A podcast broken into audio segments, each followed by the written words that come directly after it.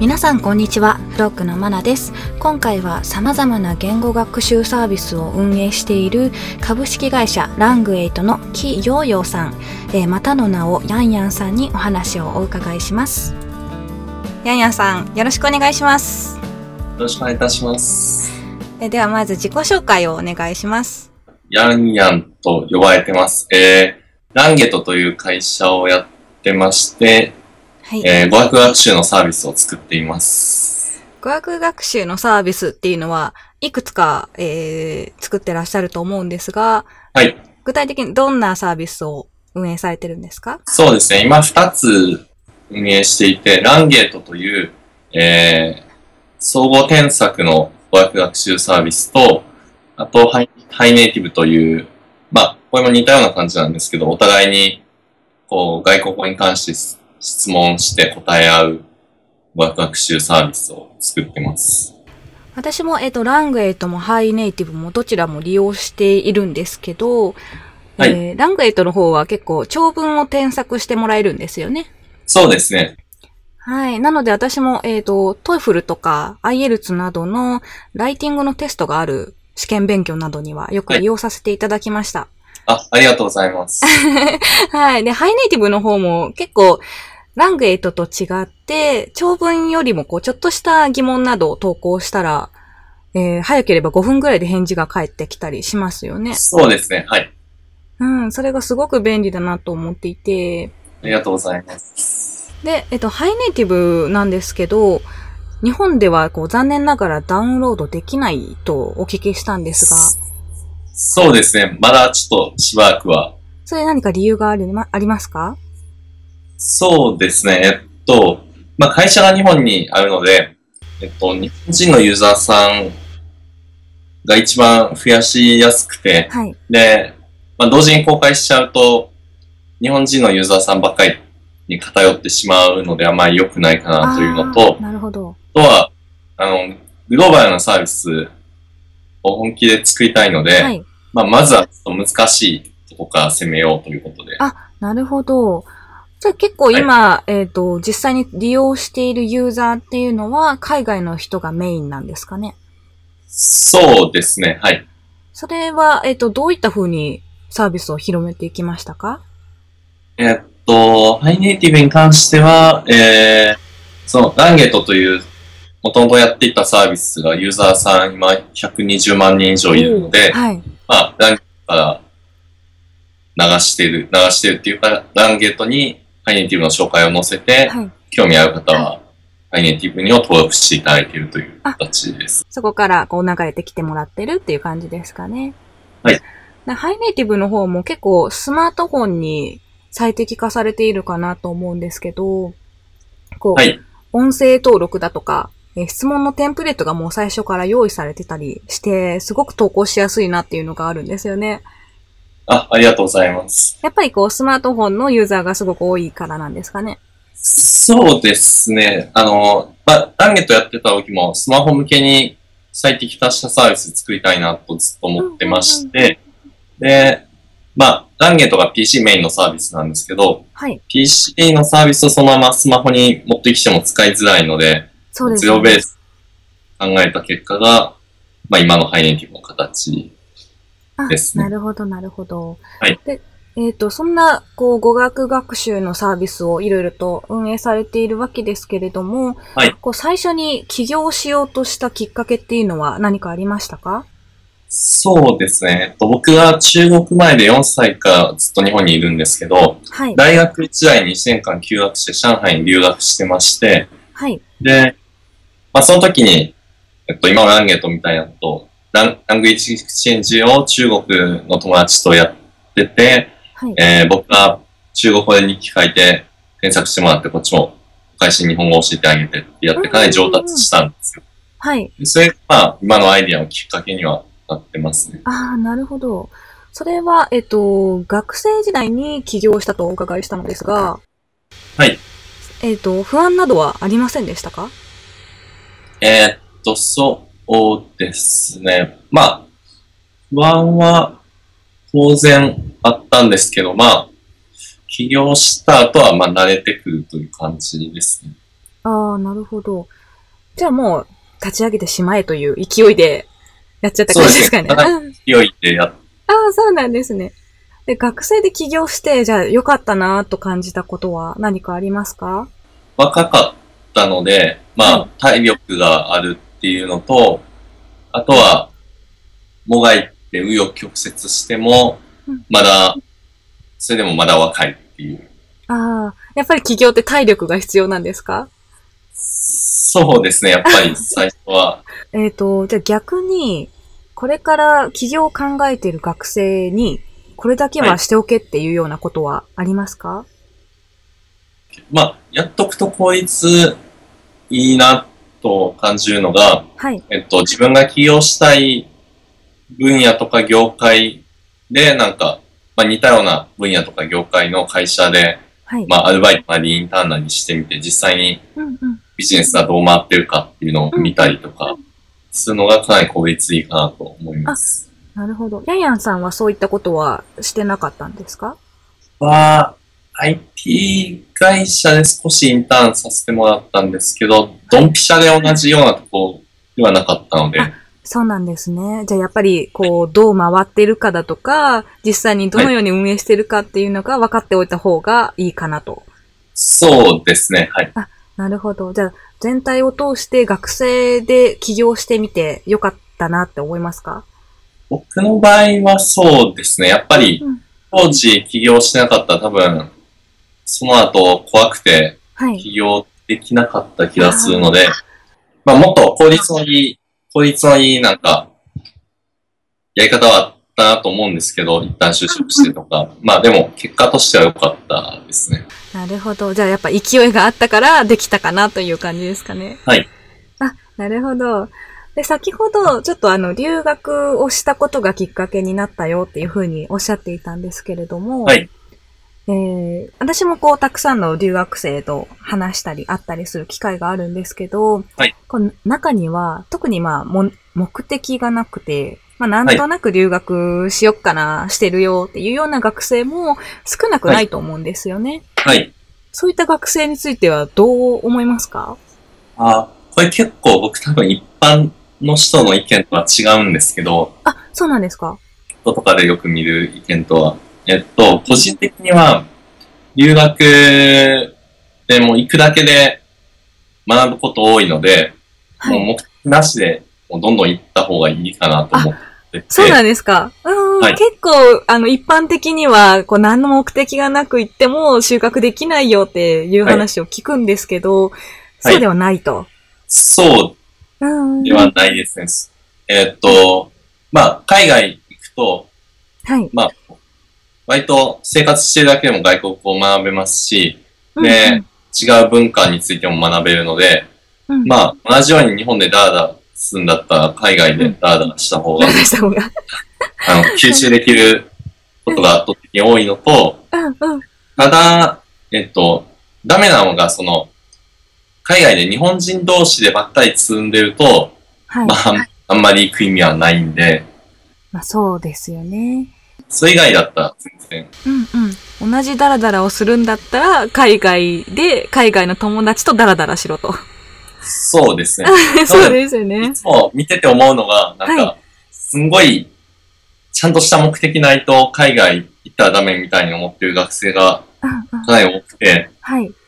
まあ、行かないとわかんないし、まあ行くとめちゃめちゃいろいろ生活してるだけプラスになることって、そうですかなり珍しいと思うので、なんか、どんどん行った方がいいなと、個人的には。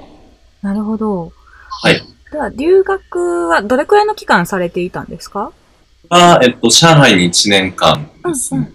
その間で出会った面白い人なんていましたか？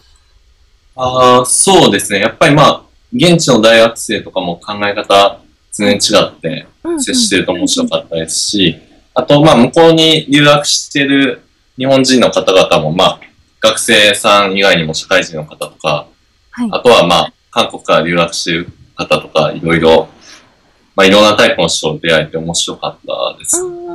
やっぱ文化の違いをこう触れて感じれるっていうのは、すごく大きなメリットですよね。そうですね。はい。で他にも、えー、フィリピンのセブ島に英語の留学もされていたと伺ったんですけれども、はい、これは起業された後ですよね。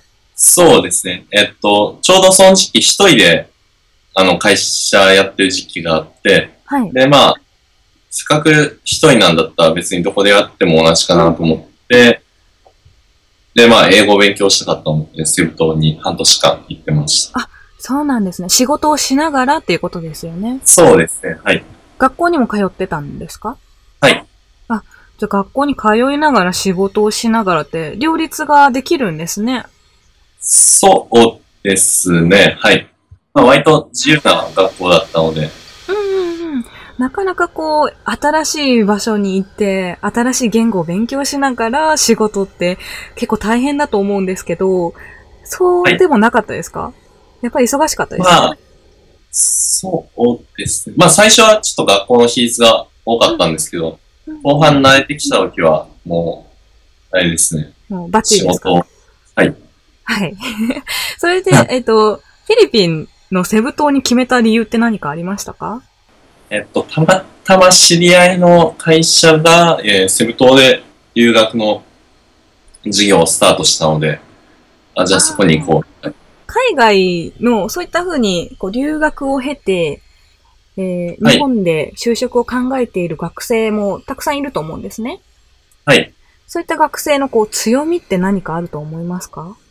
えー、っと、まあ、普通に言語を話せる外国語を話せるようになっているのと、はい、まあ、あとは海外の事情がわかるとか、まあ、うんうんうん、違う文化も理解できるとか、そういうのはかなりプラスだなと思います。実際にこう仕事をするにあたって、そういった面もプラスになりますかね、はい、なると思いますね。はい。具体的に例えば、どういった場面で役に立つと思いますか？えー、っと、まあ、具体的に、まあ、英語は、やっぱり、いろん。なところで役に立ちますし、で、そうですね、例えば、海外で流行ってるアプリとか、なんか、そういうサービス、ある程度、詳しい、はい、それだけで、なんか、企画立てたりするときにも、役に立つ。はい、そうですね、あの、留学中にできた友達と持ってきた、もう SNS で繋がってたら、あ彼の中で今どういうのが流行ってるかとかそういうのも。ああ、そうですよね。やっぱりこう、留学中だけでなく、その後も繋がっていられる友達ができるっていうのは、すごくメリットになりますよね。そうです。はい。うん、じゃあもし、今留学しています。で、まあ、帰ってきて、ラングエイトで働いてみたいですっていう方がいたとしましたら、はい、どういったところでこう、採用のこう判断をしますか？その場合は、まあ、どういうことをやりたいかによるんですけど、例えば、まあ、プログラミングとかデザインだったら、まあ、外国語と関係なく、はい、えっと、アルバイトとか採用してますし、はい、で、やっぱマーケティングとかだったら、やっぱり、まあ、ネットとかアプリに詳しいかなるほど。英語が喋れることが、ラングエイトにとってもプラスになったりしますか？あ、かなり非常になります。非常に。あ、そうなんですね。うん、うん、はい。今、あの、ウェブサイトも多言語化されていますよね。英語化されていますよね。はい。それは全部社内でされてるんですか？そうですね。えっと、アルバイトの英語ネイティブにお願いします。はい。はい。じゃあやっぱりこう、英語話者が一人でも多くいると助かるかなっていう感じですかね。そうですね。はい。うんうんうん。で、他にもラングエイトの働き方で面白いなって思ったのが、えー、レモート社員がいらっしゃるとお伺いしました。そうですね。これは何か採用を決めるにあたって、理由は何かありましたか？もともと、あの、リモートで、まあ、フリーランスの方、募集してまして、はい、で、まあ、リモート、場所と時間自由なので、ちょっと手伝っていただきたいみたいな感じで募集してて、それで、まあ何名か応募して、はい、一緒にやってて、で、たまたま、まあその方がなんか就職先探してるのことだったんで、はい、じゃあこのまま一緒にやりましょう。あ、そうなんですね。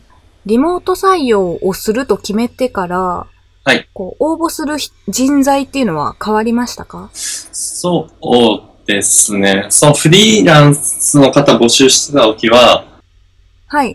リモートでも OK ってなったら結構いいろいろ優秀な方が応募来まして、えっと、去年はフリーランスの方、まあ、長野、北海道、ロンドン、韓国とか。ロンドン？ロンロンドンにいらっしゃる日本人の方。あ、海外からもじゃあ応募が来るようになったんですね。そうですね。うんうんうん。じゃあやっぱりそういう点が、こう、優秀な人材が集まりやすいっていうのはすごくメリットになりますね。そうですね、はい。え、リモートで使ってるツールって何かありますか？えっと、 Slack っていうチャットツールで、これは結構 IT 業界みんな使ってると思うんですけど。そうですね。はい。あと、スピックっていうビデオチャットのツールがあって、はい。が結構リモートに便利で、えっと、なんと5分ごとに、こう、写真を自動でスクリーンショットしてくれて、はい。まず5分とか1分ごとに。で、まあ、相手がそこにいるかどうかが分かって、あなるほど。会話したいときも、もう、ワンタップでいきなり会話がスタートするんですよ。あ、そうなんですね。なので、まあ、普通に話しかけるみたいな感じで話せるので。ずっとつなぎっぱなしでもないけど、まあ、すぐつなげるよっていう。そうです。あ、なんか新しい感じのサービスですね。そうですね、はい。うんうんうん、では、そういったツールを使って、えー、はい、リモートで運営しているわけですけど、何かこう、はい、リモートのコツっていうのありますか？そうですね。まあやっぱりリモートに向いてる人と向いてない人がいると思ってて、はい。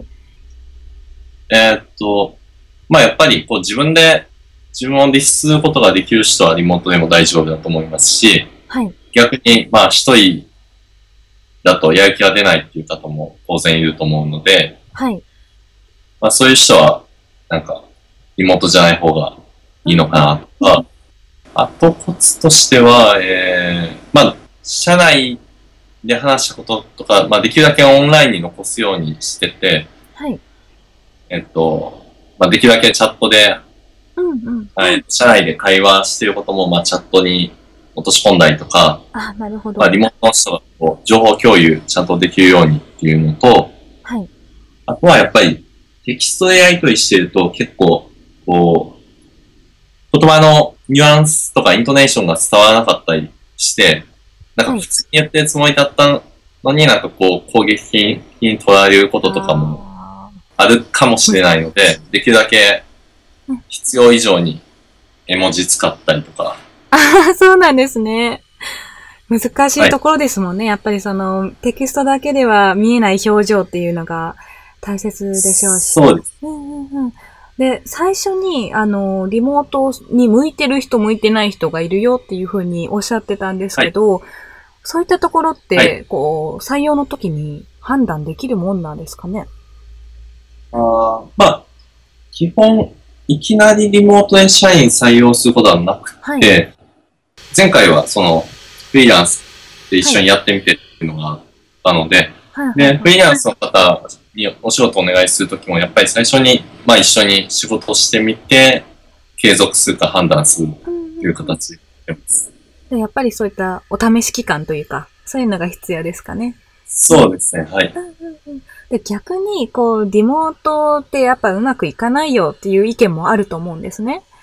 はい。で、そんな感じでやっぱりリアルの方がいいかなと感じることはありますか？そうですね。なんか、フェーズにもよると思ってまして、はい。えっと、その、例えば、サービスをゼロから作る場合って結構 UI とか、えー、かなり議論したりとか、するので、はい、まあ、その場にいて、こう、紙に書きながら、ガーって話すのが、やっぱり、まあ、やりやすかったりはするんですよ。去年、リモートの方が入ってきたタイミングは、まあ、もう、サービスの UI とか出来上がってて、はい。で、まあ、あとは、機能追加していくだけとか、そういう感じだったので、うん、まあ、割とリモートでもやりやすい感じでした。コミュニケーションの面ではどうですか？コミュニケーションはやっぱりリモートだと難易度が上がって、やっぱりコミュニケーションを取りやすい人じゃないと無理なところはあります。例えばまあ、レスポンス、ちゃんとすぐ返してくれるかどうかとか、なるほど。やっぱ、はい、こう、相手が何をやってるかっていうのが把握できないと難しいかなっていうところですかね。そうですね、はい。これからも増やしていく感じですかね。リモートでもやっていけそうな人だったら、はい。はい。大丈夫です。うんうんうん、はい。これからも、えー、語学学習を中心としたサービスを運営していくという感じですかね。そうですね。はい。うんうん、はい。じゃあ最後になりますが、これから語学学習を始めようとする人に向けて、えー、メッセージをお願いします。外国語ができるようになると、えっ、ー、と、まあ、違った文化の人たちと、違う、まあ、違う世界の人たちとコミュニケーション取れるようになってかなり楽しいので、はい。まあ、当然、仕事でもかなり大いに役立ちますし、ぜひ、まあ、語学学習頑張っていただきたいな。まあ、個人的にはやっぱり現地に留学するのが、うんうん。一番早いので。うんうん、うんはい、なるほど。じゃあ、留学を恐れるなと。そうですね。深く考えずに、まずは留学。行ってみようという感じですかね。はい、わ、はい、かりました、はい、素敵なメッセージをありがとうございます。ありがとうございます。はい。で、今回はラングエットのヤンヤンさんにお話を伺いました。他にも質問などある方は、えー、直接ヤンヤンさんまで Twitter などを通して、えー、聞いてみてください。ヤンヤンさん、はい、ありがとうございました。ありがとうございました。